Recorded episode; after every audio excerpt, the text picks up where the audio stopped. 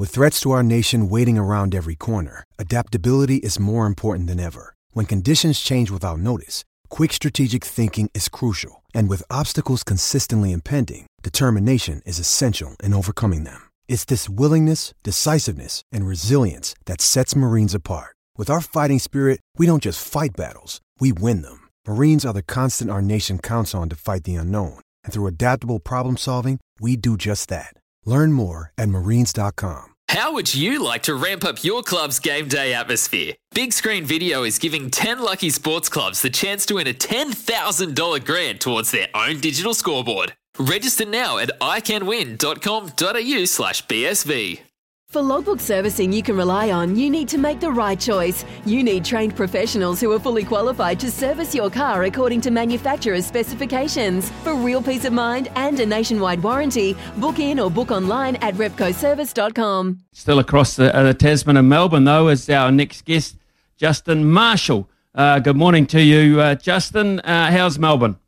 Good morning, Smithy. Good morning, everybody. Um, yeah, it's really nice, actually. It's a fantastic sport. It's a fantastic sporting city, isn't it? Um, like, uh, had, had obviously the super round here with the rugby over the weekend, and in the meantime, um, yesterday there was a huge AFL game on uh, between uh, Essendon and Collingwood, which I found out um, they had a crowd of 84,000. In fact, I was one of that 84,000, which is the biggest crowd um, in a gathering like that since 2019. And then the Warriors played last night as well. So, yep, mm. sporting mecca of the world, this place.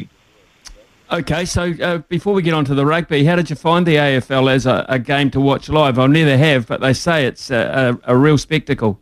Well, like you, until yesterday, I never had either. And all the chat was, to get along and watch it live because it's a completely different game uh, than what you see on TV. And they were absolutely right. I've seen the odd snippet of it on TV, but to go and watch it live, you just get a better appreciation for the space and what they're trying to achieve. And um, yeah, absolutely, uh, really enjoyed the game. Enjoyed uh, watching the, the, the way that it's like a game of chess, really, where you're trying to manipulate your way down the field to then try and get the maximum, which is the goal. And um, you know, you get a, uh, you also understand sort of what sort of athlete there are as well. The amount of ground that they cover. Um, just a really brief story. When we were here in mm. 2003 with the Rugby World Cup, we were based in Melbourne for five weeks, and we trained at Collingwood. Uh, and I remember us being in the gym, and some of those guys would turn up to do their training, and they were on the treadmill running 10 Ks, mate, to warm up. We were looking at them thinking, what are these guys up to? But you understand why now because I think you know, some of them run sort of seven, eight k before half time. Mm. Amazing, absolutely amazing. Uh, rugby wise, though, uh, how did Melbourne react to uh, five games of rugby uh, over the course of three nights? Yeah, really well. Um, yeah, there, there, are such a huge amount of Kiwis here too. That's what was really noticeable to me. Um, in fact, I was doing sideline for uh, the Hurricanes versus the Chiefs game, and I was just sitting down there, sort of uh, basically watching the game. It was really noticeable to me. The stand that was behind me was a Hurricane stand, full of, full of like New Zealanders. So I think probably in terms of Melbourne as a sporting city, it, this is an AFL town, uh, town, and it also is a rugby league uh, town with the Storm being so dominant and such a great side and well supported. Uh, so in general, I think it's quite a few locals came along and watched it out of interest, um, and also the Rebels, being based here, their core group of crowd came along to get a chance to see the rest of the rugby teams. But the most most of the people that were here, I think, were rugby people um, from New Zealand or who had travelled down a bit. Okay, let's look at uh, the games uh, as they they went through. Just a, a, brief sort of summary of each of them. The Chiefs, in the end, uh, too powerful for the Waratahs, 51-27, ran away on them in the end.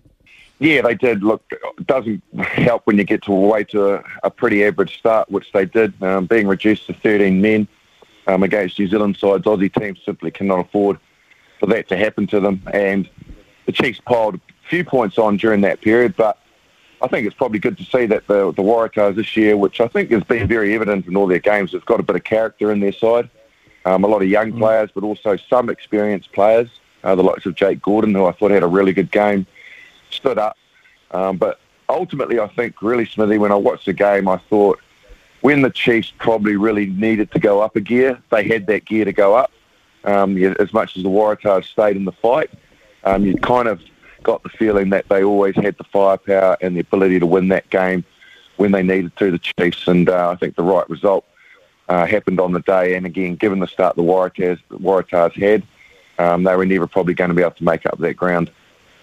So the Blues 35, uh, the Fijian Drua 18. What, I wouldn't say that's a, a real blowout scoreline. Uh, overall, the Blues' performance, would Leon MacDonald be with happy with that on the back up after that excellent performance against the Crusaders? The other point is, how would you think the Fijian Drua compares at the moment compared to Moana Pacifica? They're, they're equally as impressive, I thought. And look, I, I was um, very well aware of the fact that they had been better than many thought that they would be. But leading into the Blues game, who, you know, at the top of the table and given their performance, as you rightly mentioned, against the Crusaders, I thought this is probably going to be at least a 50 point um, game for the for the Blues, that they would put, put, pile a lot of points on them. But I thought Beauden Barrett spoke really well after the game. I thought what, what, what he had to say was bang on. He said, look, hey, we knew what to expect. We knew well, what it's like playing this Fijian style uh, of game plan. Um, he said we struggled with it a bit with the All Blacks the year before. He said in that environment, and he said I think we sort of struggled again today. Um, but you know we knew that what what we were going to face and what we were prepared for. But it's hard to prepare for it because they have that spontaneity in the way that they play. That you know it's so unpredictable that you can't be fully prepared. I think they were called out by the physicality, particularly at the breakdown and in the contact area. They didn't win that. Um, in a nutshell, no, I don't think Leon will be happy because they just didn't help themselves, the Blues. They, they, they spilt a bit of ball. Um, they didn't front up physically when they needed to. They kept inviting the Drua into the game. And when, you, when, he, when he sits down and analyses it, he'll go, thank God we basically got two intercepts uh, because they were the difference. AJ Lam got basically an intercept. The ball dribbled along the ground from a poor pass. He scooped it up, run 70 metres and then Rieko got an intercept. That's 14 points. Um, you take those off the scoreboard, and that's a tight game. Okay, let's uh, look at uh, the one you're on the sideline for. You just mentioned Hurricanes and the Reds 30 to 17. Reds 17 nil at one point. Hurricanes 30 unanswered points uh, in reply to that. So Ardie got them going in the end. It's a good point you make. Like I, was thinking to myself that, that, that good old cliche, and it, it really did come back to haunt the Reds of don't poke the bear. Um, when, when Ardie Savea got hit high tackled after Queensland dominating the game, um, he got hit pretty high and he wasn't very happy about it. From there on in, the game completely changed, and, and his presence was immense. But others stepped up as well. I thought TJ Perenara was really good, uh, great leadership, and his game really went up a level. Uh, and across the board, the likes of Bailyn Sullivan was very good. Um, the forward pack really fronted, got got uh, rolled up their sleeves and got stuck in. And yeah, the Reds didn't get an opportunity to score again after that. It looked like it was going to be a difficult afternoon for the Hurricanes, and they were going to do well not to avoid a, a bit of humiliation. But they just completely turned the game around, and Ardie was a catalyst for that. And, and it wasn't only the way he played; it was also his captaincy. You know, he he smelt opportunities when they were there just before half time. They decided not to, to take a very kickable three, went for the line out, subsequently scored off that. I think Lomax went over.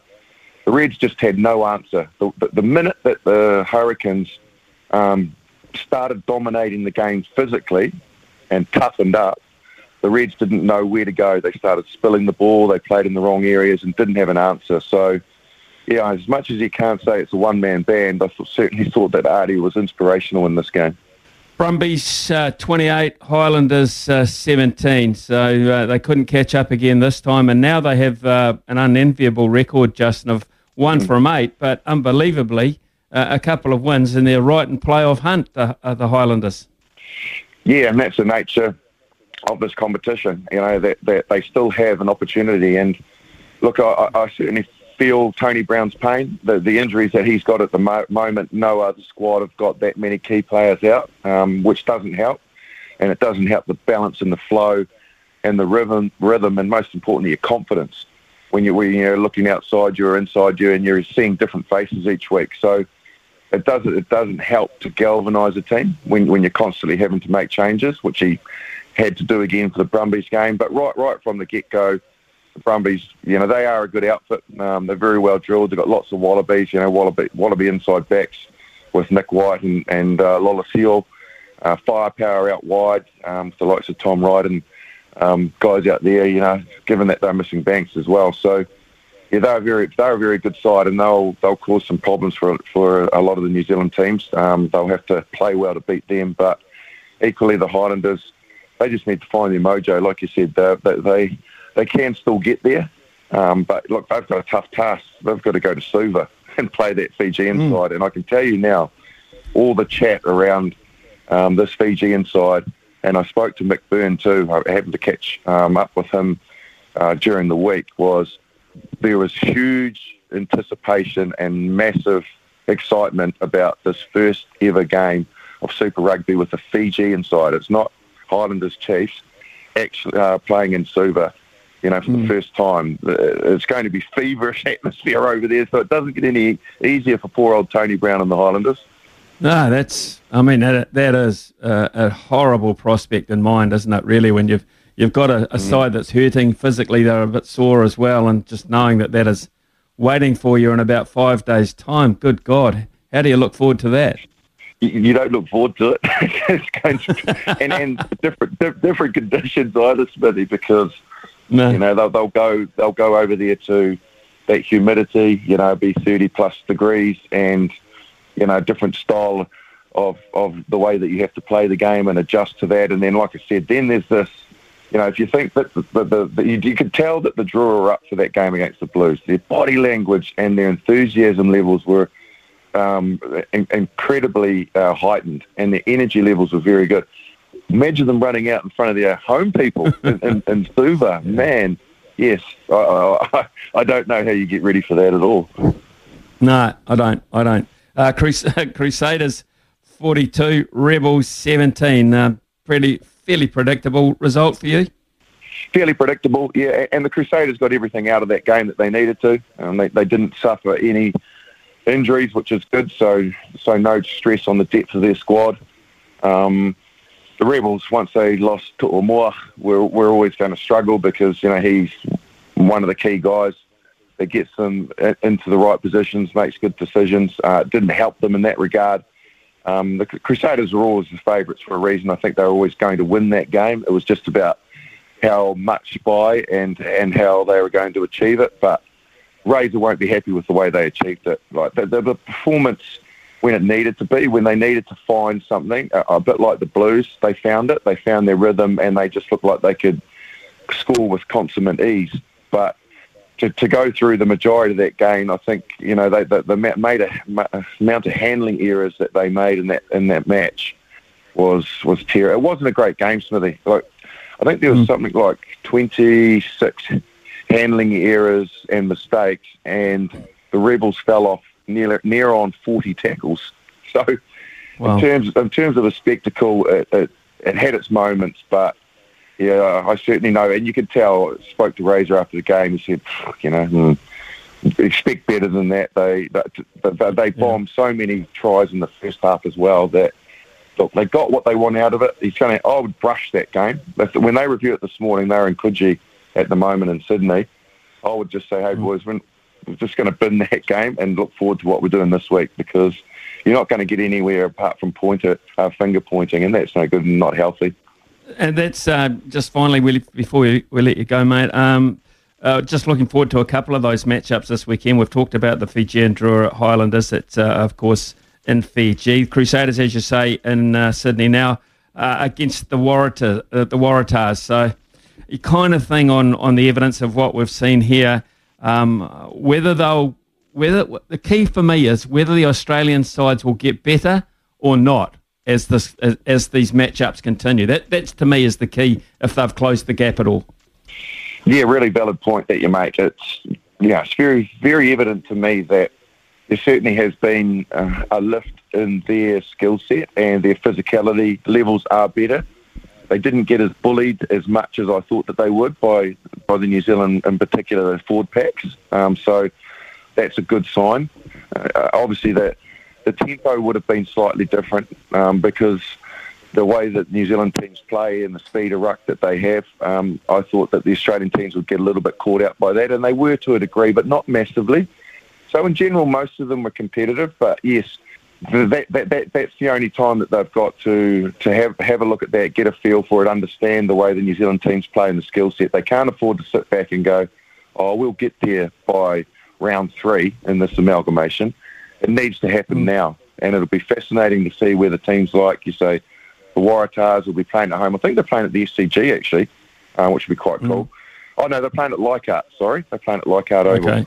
Um, will, will, will be really interesting. And, uh, you know, across the board, you know, the Brumbies are at home as well. Um, yeah, they, they, need to get up to speed real quick, as do the, the Reds, who were off the mark, and they've been looking really good. Justin Marshall, as always, uh, fantastic to catch uh, up with you uh, this morning. Enjoy Melbourne uh, or wherever, your destination. Uh, where are you heading to for, for this weekend's games? Um, yeah, I'm heading off to Sydney today um, and uh, just uh, being based in Sydney for the weekend. Uh, all the games, again, as you mentioned, well, one's in Fiji, the rest of them are here in Australia. So no rugby for the second week in a row in New Zealand. So um, I'm going to be in Sydney just uh, helping out on Sky Sports' behalf um, with Stan. Uh, so looking forward to a, another good week. Uh, in fact, Smithy, I'm going to Coogee as well. Um, thankfully, mate, and uh, the council and every person wandering around could you be happy. Uh, I didn't know I was going to be going there, and so I didn't pack my budgie smugglers. So uh, be good. I'll just have board shorts on, strolling around the beach, mate.